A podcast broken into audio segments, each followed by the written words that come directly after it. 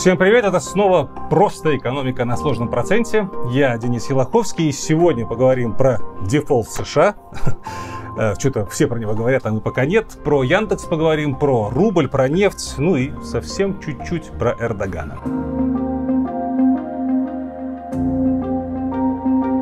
Итак, первая тема. Госдолг США. Сейчас у меня середина дня 25 мая, четверг, и пока э, сделки между республиканцами и демократами нету, пока в Америку мчится дефолт. Давайте поговорим здесь конкретно по пунктам, что здесь нужно понимать, когда кто-то вам откуда-то втирает про то, что в США дефолт ужас-ужас. Во-первых, определение. Дефолт – это когда должник в срок не возвращает свой долг э, кредитору. Дефолт может быть внутренний, э, если мы говорим про государство, э, это по долгам в своей валюте и внешний, по долгам в валюте какого-то чужого государства. Дефолты по внешним долгам штука частая. В прошлом году вот Шри-Ланка, например, объявляла, Аргентина раз 10 лет объявляет. Дефолт внутренний, то есть по долгам в твоей валюте, которую ты как государство выпускаешь, очень редкая штука. Последнее, что приходит на, память Россия в 1998 году. Соответственно, в Америке, если и будет дефолт, он будет технический, и будет внутренний, то есть потому что Америке весь долг в долларах. Это определение. Как вообще, в принципе, американцы могут не заплатить э, по своим долгам? Это самая крупная экономика мира. Как вообще у американцев могут кончиться их же собственные доллары, в которых они занимали? Это парадоксальная ситуация. Дело в том, что, ну, во-первых, да, э, действительно, дефицит американского бюджета очень большой, там под 2 триллиона долларов может набежать. И с последние 20 лет, вот начиная с 2002 года, каждый год в США был бюджет дефицитный. То есть тратило государство больше, чем зарабатывало. И разницу они э, покрывали покрывали заимствованием, выпуском госдолга. Тем более это было довольно просто после кризиса 2008-2009 года и до вот начала разгона инфляции в прошлом, позапрошлом годах. Потому что э, ставки были нулевые. Ты э, старые облигации гасил, новые по 0% выпускал и, э, собственно, так перекредитовывался, никаких проблем не было. И американцам несли, потому что супернадежный долг всегда все в срок возвращали. Но беда в том, что американцы своеобразная политическая нация, и, кажется, ни у кого такого нет, а у них есть потолок госдолга. Такая хрень, которую американский конгресс придумал еще сто лет назад, во время Первой мировой войны, для того, чтобы лимитировать э, аппетиты администрации, то есть президента и правительства США, по увеличению заимствований. И обычно, как нож через масло, проходили голосования в Конгрессе по увеличению э, лимита госдолга. Раз сто уже там за, за последние там, вот эти самые сто лет увеличивали этот лимит. Если у вас обе палаты парламента и президентская администрация из одной партии, то шито-крыто все быстро проскальзывает. Когда здесь у вас республиканцы, а здесь демократы, и у них рамсы, то тут бывают проблемы. Последний раз такая проблема была при Обаме в начале десятых годов.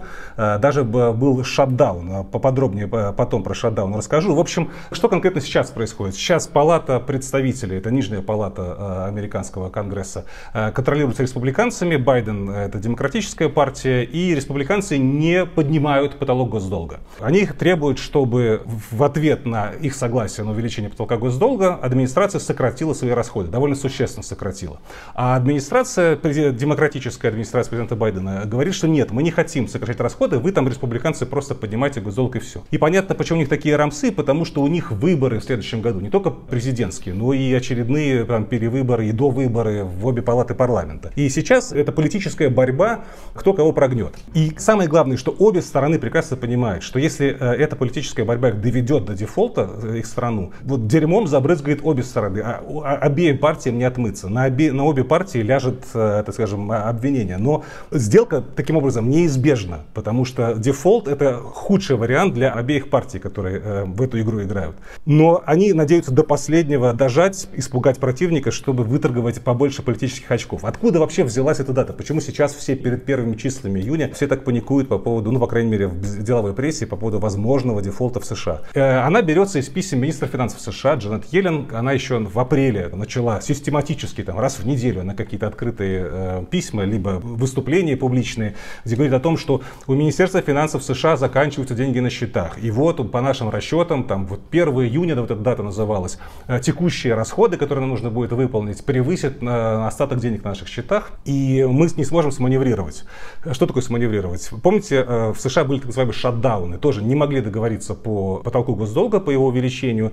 И тогда Министерство финансов начинало приоритет э, в своих расходах отдавать погашению текущих облигаций или выплаты купонов, которые нужно выплатить, а деньги на это брались из каких-то других статей расходов. Там э, какая-нибудь почта уходила на выходной, какие-то еще госслужащие временно переставали получать зарплату, еще какие-то там расходы правительство сокращало до тех пор, пока потолок не увеличит, и тогда всем все возвращали из новых заимствований. В общем, сейчас, по словам Елен, вот уже критические даты, когда вот так вот мы не сможем перегруппироваться по нашим расходам, это вот первые числа июня. Республиканцы в это не очень верят, говорят, что ты там, Елен, ты сама из администрации Байдена, и поэтому ты тут там как бы нагоняешь.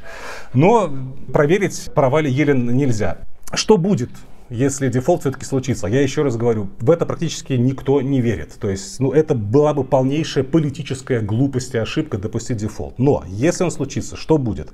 Если случается технический дефолт, и в какой-то момент держатели американских облигаций определенных не получают то, что они должны получить, это автоматически приведет к падению цен на всю линейку всех ценных бумаг, которые выпустило правительство США. А, это означает большие проблемы для банковского сектора, потому что залоги э, и вообще их активы, которые, там, и деньги, которые их размещены в облигациях, это, это все начинает обесцениваться. Естественно, автоматически включаются лимиты на госрасходы, э, сокращается экономическая активность, есть сокращение кредитной активности, банки будут меньше выдавать денег. В общем и целом это приводит к резкому спотыкачу, э, простите за этот термин, в американской экономике с последующим неким замедлением.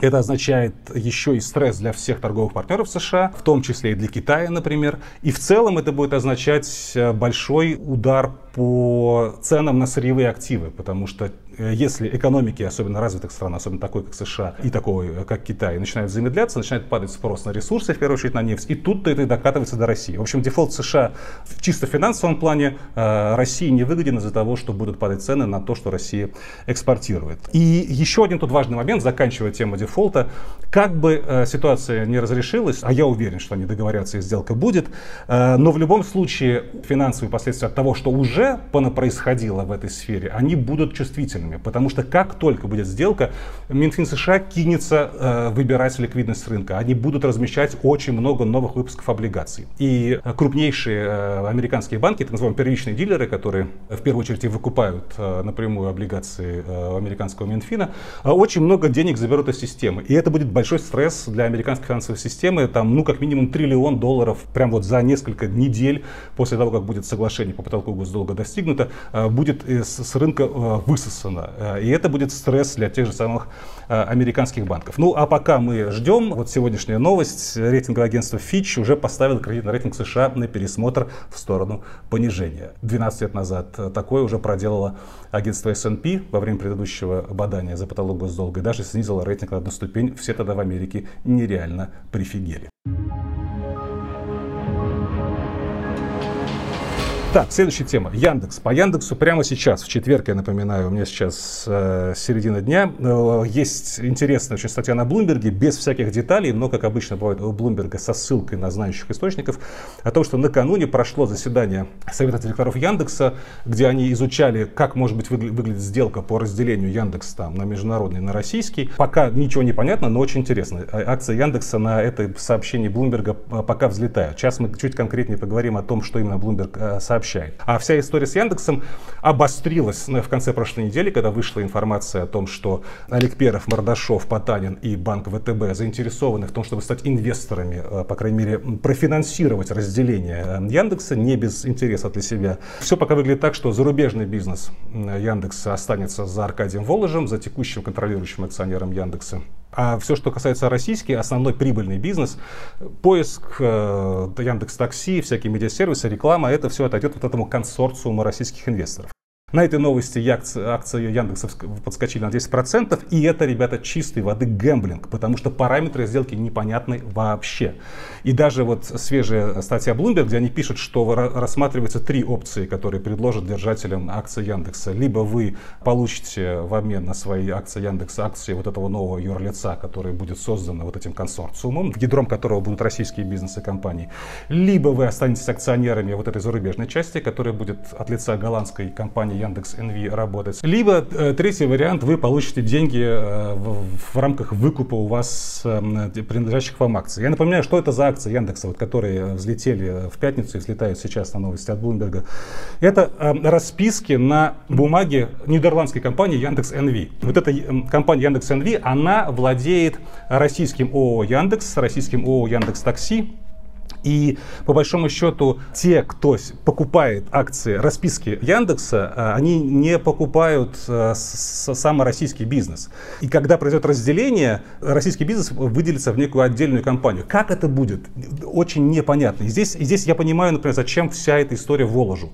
Он хочет э, забрать часть бизнеса всей своей жизни, дело всей своей жизни, э, там, что касается облачных вычислений, что касается Яндекс Практикум, там, беспилотные автомобили, э, большие данные и прочие вещи. Он это хочет оставить за собой и спокойно за рубежом это развивать, получив деньги за российскую часть Яндекса для того, чтобы развивать нероссийскую часть Яндекса. И самое главное, что на этом основании он может претендовать на то, что с него сняли санкции, которые на него наложили. Зачем это э, российским миллиардерам плюс ВТБ? Ну, понятное дело, это чисто денежный вопрос. Яндекс очень хороший, по крайней мере, российский Яндекс очень хороший э, генератор по зарабатыванию денег. В прошлом году прибыль была, что 40 миллиардов рублей чистая прибыль. Это неплохо. Зачем эта сделка Кремлю, который э, официально поддерживает поддерживает эту сделку и как бы с ним это все согласовывается. Потому что это еще больше контроль над вполне заметной и важной э, как бы технологической медиакомпании российской. Еще более полным этот контроль будет. А зачем эта сделка держателям расписок в нидерландской компании Яндекс.НВ, которые, собственно, кидаются каждый раз покупать на новостях акции, э, акции этого Яндекса?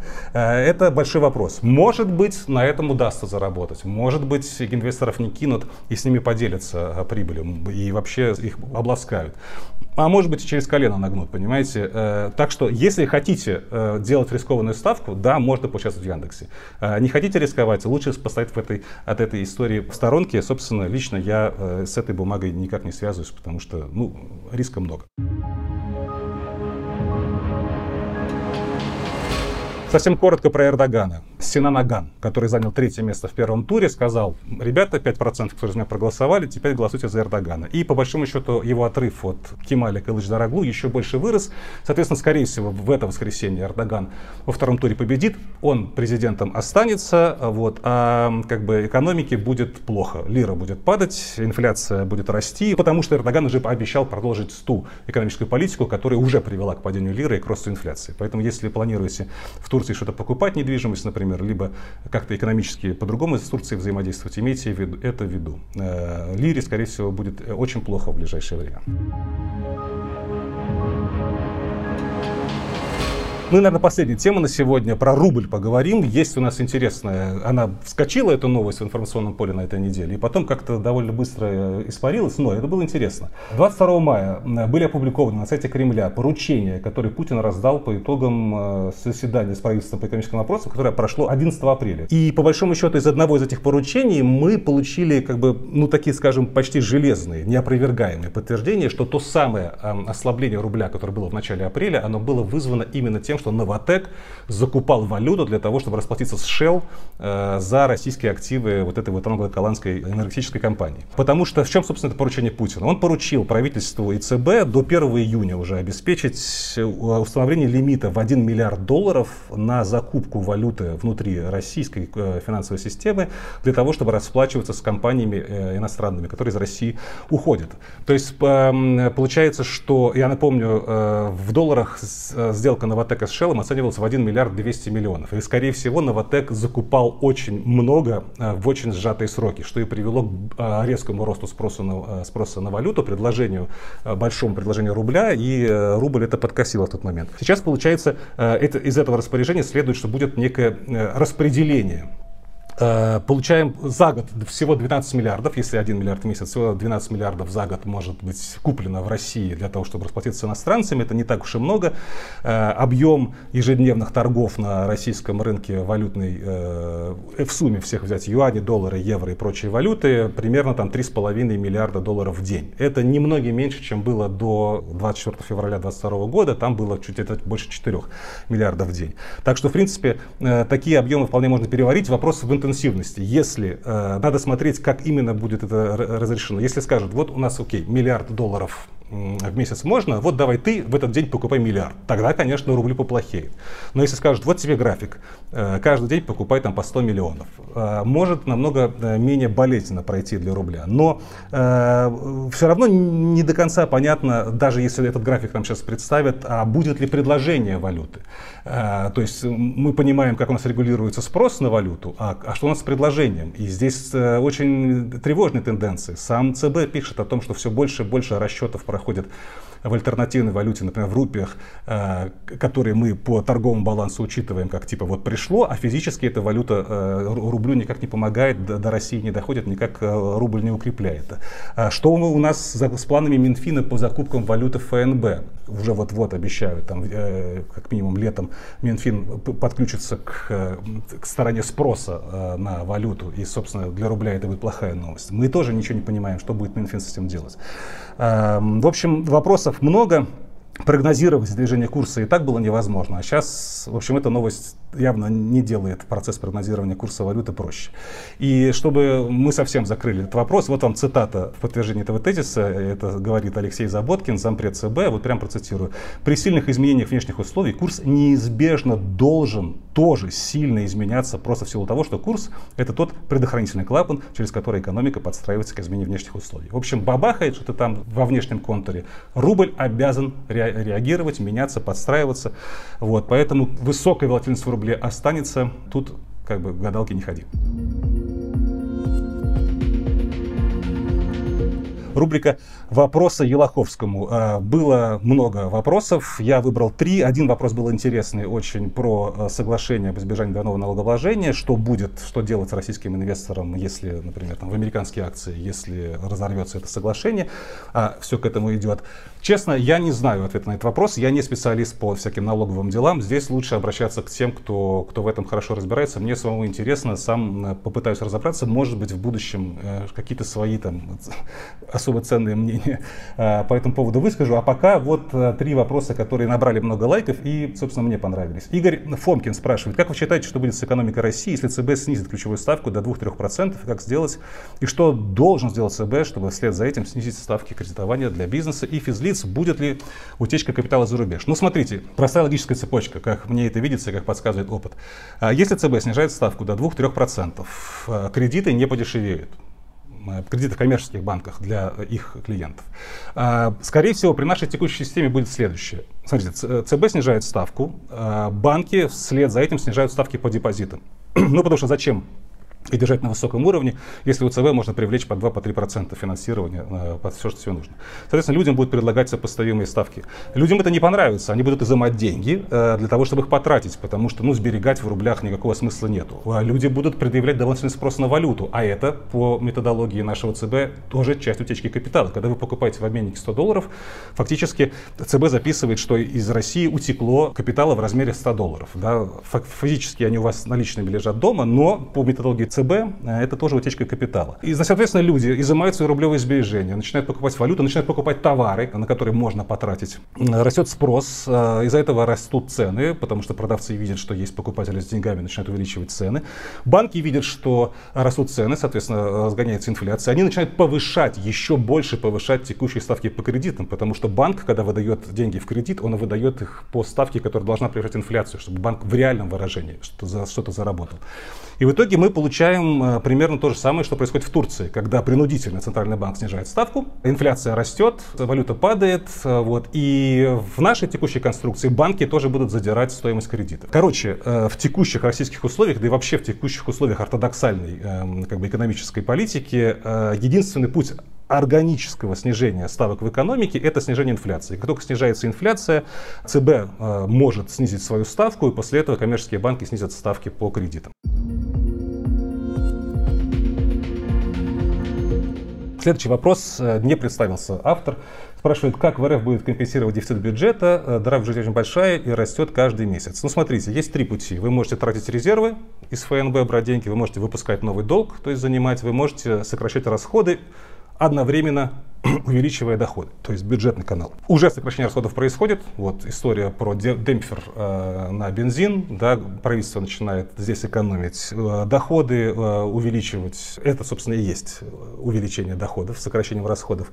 Э, вы можете увеличивать налоги. Э, пока у нас э, не совсем до этого как бы дошло. Но вот, например, добровольница с бизнеса это вот из этого разряда э, увеличение доходов бюджета. Скорее всего, в России будет такая плавающая комбинация всех трех этих путей. То есть чуть-чуть возьмем из ФНБ, под, подвыпустим побольше нового долга, здесь где-то подожмем те расходы, которые можно сократить, и э, возьмем с тех, с кого можем взять безболезненно. Вот примерно так это будет в ближайшее время. Э, по крайней мере, до конца этого года денег точно ФНБ хватит. И в следующем году тоже, скорее всего, будет все нормально с ФНБ. Минфин вряд ли захочет полностью его тратить.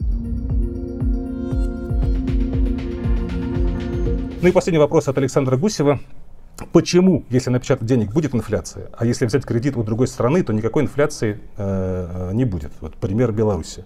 Ведь для экономики это одно и то же, одномоментное появление кучи денег. Смотрите, главное не откуда взялись деньги, там, напечатали вы их, как вы выражаетесь, либо взяли кредит у другой страны. Важно, э, как вы их тратите. Если вы напечатали много денег, они лежат на счетах правительства и не расходуются, либо они расходуются на какие-то межбюджетные расходы, инфляции не будет, потому что они не попали к экономическим агентам, и они не начали предъявлять повышенный спрос, тем самым разгоняя цены. Если же вы напечатали э, денег и сразу же их раздали, например, субсидии малоимущим, которые с вероятностью там, близкой к единице начнут и тратить эти деньги сразу же, то тогда да, вы сразу же транслируете вот это увеличение денег в экономике в, в, в разгон цен. Откуда взялись деньги? Напечатали вы их или взяли у иностранного государства, неважно. Важно, как вы их тратите. Ну и на этом на сегодня у меня все. Как обычно, ставьте лайки и подписывайтесь на телеграм-канал Сложного процента. Пока!